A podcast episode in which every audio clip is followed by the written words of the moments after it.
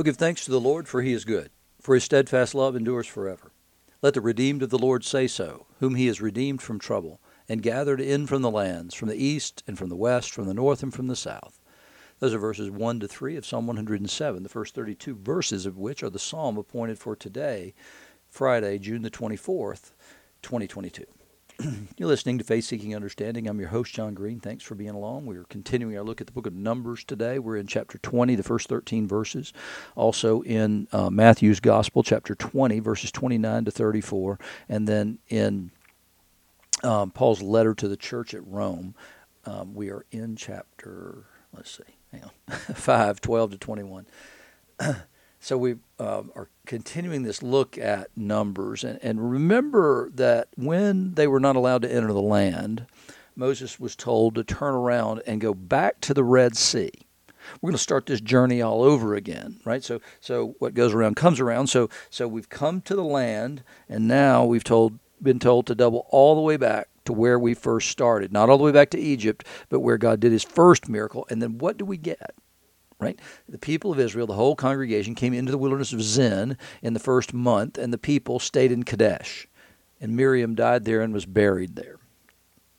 Now remember, Miriam was the prophetess. She was the one who um, did not abandon Moses at the Nile, and in fact stood and waited until she saw Pharaoh's daughter retrieve the basket con- containing Moses, her brother, and then offered immediately to go and get one of the Hebrew women to be wet nurse for this child, this baby, and and therefore she preserved not only Moses' life but also at some level the culture. She preserved and restored him to his own mother because she's the one who became one of the the wet nurse.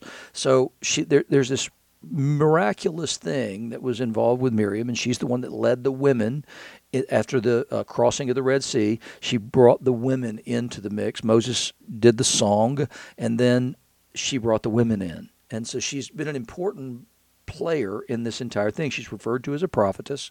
And so here Miriam dies. And immediately after that, and the, the, the rabbis see a, a connection between the death of Miriam and what happens next. And so the remember the rock that he struck way back in Exodus 17 here in the same place at Meribah, he strikes the rock and from that rock comes water. And so now what they see is this little detail. And this is this will tell you a lot about the way that rabbis think about the word of God. So in the same way that that when Sarah died, they look and say, well, what immediately preceded that? Well, that what immediately preceded it was Abraham taking Isaac up onto the mountain. And so they say there must be a connection between that event and the death of Sarah.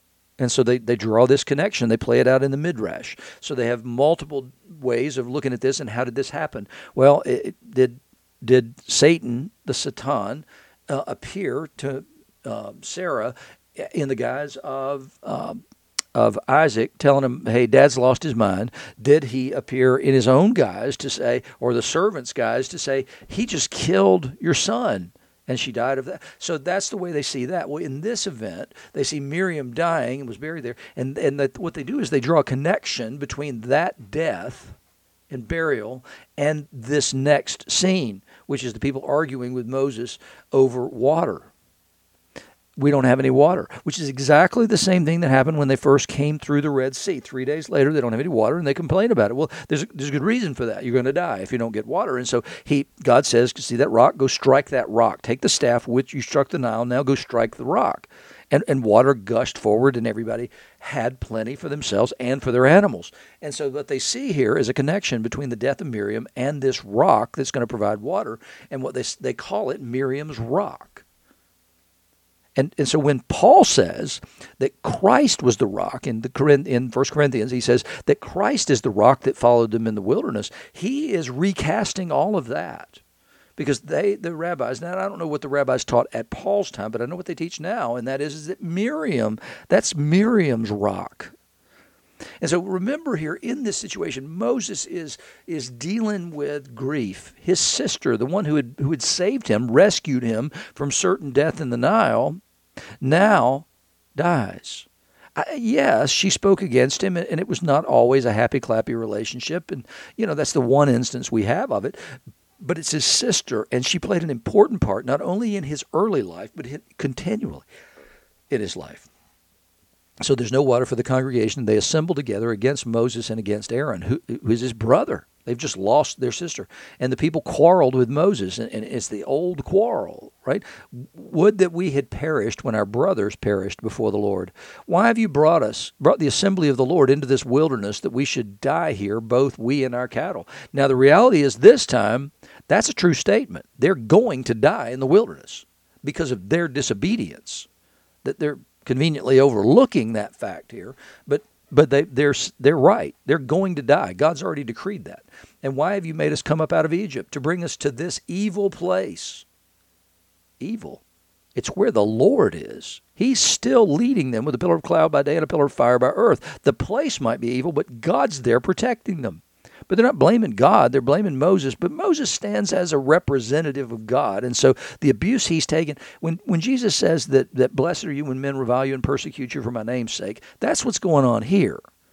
Is that they know that Moses isn't the one that provides these things, but it's through Moses He's the intermediary between them and God, that all this happens. So why have you brought us to this place? And it's the same place where the rock was before.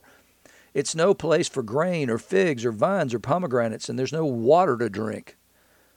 Then Moses and Aaron went from the presence of the assembly to the entrance of the tent of meeting and fell on their faces. And the glory of the Lord appeared to them, and the Lord spoke to Moses, saying, Take the staff and assemble the congregation, you and Aaron your brother, and tell the rock before their eyes to yield its water. So you shall bring water out of the rock for them and give drink to the congregation and their cattle. And Moses took the staff from before the Lord as he commanded him and this is the staff with which he struck the rock before. then Moses and Aaron gathered the assembly. To, so so far, Moses is doing exactly as the Lord commanded him, and that's the way yesterday's uh, lesson ended as well. He did everything the Lord commanded him to do, and that's important. Then Moses and Aaron gathered the assembly together before the rock, and he said to them, "Here now, you rebels." I mean, Moses let his anger get ahead of him, and it's understandable in his grief. We see Moses' humanity come out here. In all these other cases, when we've seen him plead the case of the people before the Lord, here, no, he just can't do it anymore. Not this day. Not after his his sister has died, and and he's dealing with all that stuff in his own life. Here now, you rebels. He's had it. He's absolutely had it with them. Shall we, plural, bring water for you out of this rock. Mm. He's accused the people, and now he set himself on a par with God. Shall we bring water out of this rock? And he lifted up his hand and he struck the rock with his staff. Not once, twice he struck that rock. First time he struck it one time, now he's going to strike it twice. You see his anger and that, that sort of righteous indignation that he, that he feels like he's entitled to because he's struggling with the death of his sister, and he strikes it twice, and water came out abundantly, and the congregation drank in their livestock. And the Lord said to Moses and Aaron, Because you did not believe in me, to uphold me is holy in the eyes of the people of Israel. Therefore, you shall not bring this assembly into the land that I've given them. He, he acted presumptuously. He accused the people. Rather than loving the people, he accused the people, and then he struck the rock when he was told to speak to the rock. He was disobedient and he became the accuser of the people, just like Elijah did when he was struggling with his own stuff, when he had to go through defeat of the prophets of Baal, and, and yet God didn't destroy Jezebel, and Jezebel breathed fire against him. I'm going to kill him. And he abandoned the people. And so too does Moses in this instance. He, he abandons the people and he sides with God. He, he has left his position as, as the mediator between God and man, and he has he has left the people behind, and in doing so, he sinned, and that in disqualifies him from being able to lead the people in. Now we can look and say, well, that's really unfair that he had to go through all this, but you know what? He had the presence of God in his life for forty years. God chose him to be the leader of this people, and, and if you're going to be the leader of God's people, then you got to be without sin, or you don't get to be the the deliverer, the redeemer of the people. And so he didn't, and he was disqualified from that. In, in an earthly sense, we can say that it's not fair, but is it just? Is it just? Because he disobeyed God. And in doing so, he disqualified himself. And he said, These are the waters of Meribah, where the people of Israel quarrel with the Lord, and through them he showed himself holy. One of the reasons that I, that I say this is you're going to see it in the epistle as well, is, is that, that we don't understand how big a deal sin is. We make too light work of it because we take the cross for granted and we take grace as a principle and we, we don't value it enough. And I hate to say that, but it's true and I'm not accusing you. I'm talking about me. It's a painful thing to see that that happen to Moses, but at the same time, there's a price for sin, and the price for sin is is you don't get everything. You need a redeemer as well. And if he had come into the land, he would have thought differently, maybe. And in and the same with Elijah, he doesn't get to see the death of Jezebel. in Matthew, in the gospel, they, as they come out of Jericho, now, where's Jericho? That's the first place they came with Joshua, right? That's where Rahab was. So they're coming through Jericho, and a great crowd is following him because they're going to Jerusalem for the for the Passover. and behold, there were two blind men sitting by the roadside, and when they heard that Jesus was passing by, they cried out, Lord, have mercy on us, son of David. Now, Mark's gospel only tells us about Bartimaeus here. It doesn't tell us about both of them. And there's a, the, the reason that, that I would presume for that is, is that, that Mark wants to point us in some way to this Bartimaeus and that he must have continued as a disciple at some level and must have been a well known personage, must have been somebody that you could go to and say, Hey, are you that Bartimaeus guy? And, and so he, he must have been somebody that, that was intentionally pointing to in a way that Matthew's not. He's talking he's focusing on Jesus in a way that Mark didn't. I mean, Mark focused on Jesus, obviously, but there's a reason that he tells us about Bartimaeus. He doesn't deny that there are two there. He tells us only about the story of Bartimaeus, though. So the crowd rebuked them, these men yelling, Lord, have mercy on us, son of David, telling them to be silent. But they cried out all the more, Lord, have mercy on us, son of David. And stopping, Jesus called them and said, What do you want me to do for you? they could have. I've said this before. The first thing you think is, well, if you don't know that we're blind and we'd like you to heal us, then maybe you're not the guy we thought you were. But that's not what's happening here. We know what's happening here. Jesus is asking, what do you want me to do for you? Because they could beg. It's, it's life changing for them to receive their sight back. They can continue to beg as long as they don't have their sight, but they're going to have to actually take responsibility, full responsibility for their lives. It's life changing in many good ways, but then also it's life changing in every single way for these guys. He, so he said to them, they, they said, Lord, let our eyes be opened. And Jesus, in pity, touched their eyes, and immediately they recovered their sight and followed him. So Matthew's telling us that Jesus had an emotion here. He, he was in, he was he took pity on them because they were blind men, and he touched their eyes, and immediately they recovered their sight and followed him. Much to their dismay, next week, because they had to, they they followed him into the city. They went there, and you can imagine the joy they would have had in coming into Jerusalem as finally as men with sight, and they were able to go to the temple because they hadn't been before that because they were disfigured because they were blind. And now they can come into the temple and they can participate fully in the life of the nation.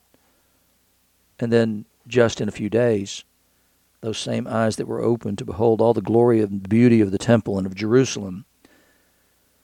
Now, behold, the man who is their healer dying on a cross.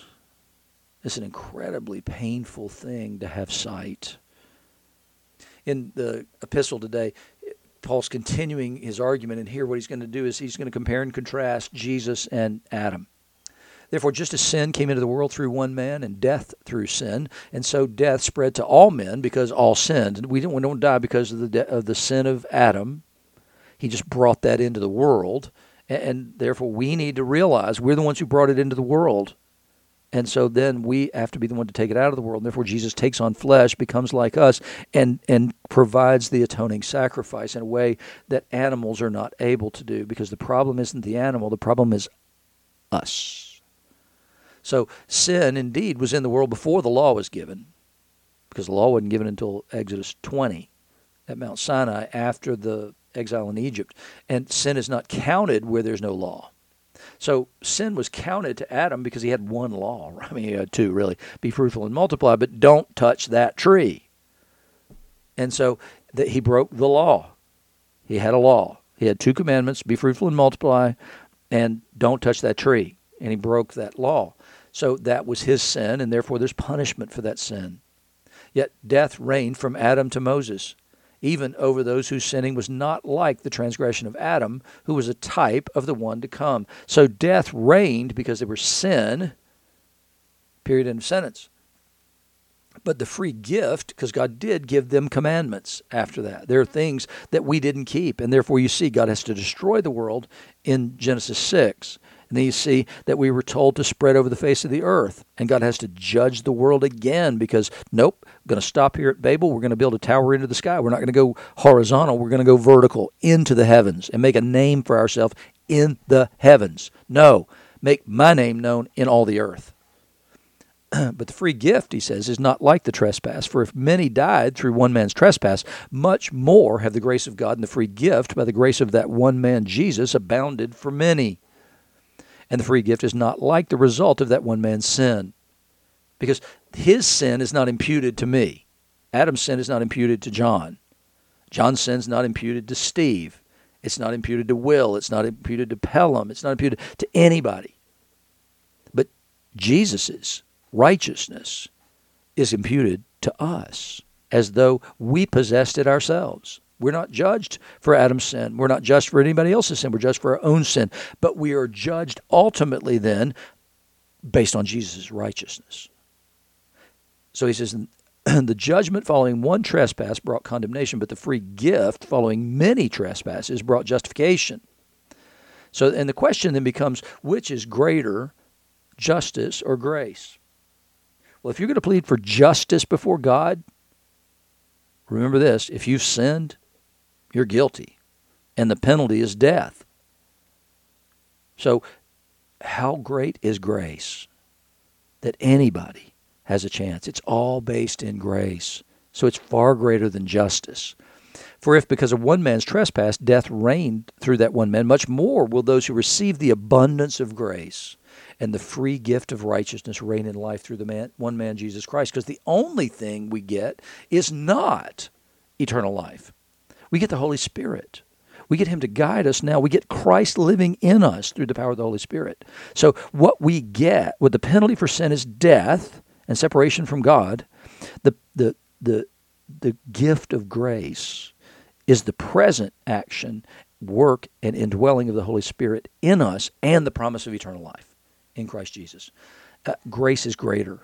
And that's the reason that, that um, James can say mercy triumphs over judgment. He says, Therefore, as one trespass led to condemnation of all men, so did one act of righteousness lead to justification in life for all men. Now, it has to be appropriated. That is not a statement of universal salvation. Uh, no, you have to appropriate it. You have to confess Him as Lord. You have to have faith. you, you don't get it simply because you suck air on the planet. No, it has to be appropriated into your life, and it's appropriated through faith in Jesus Christ.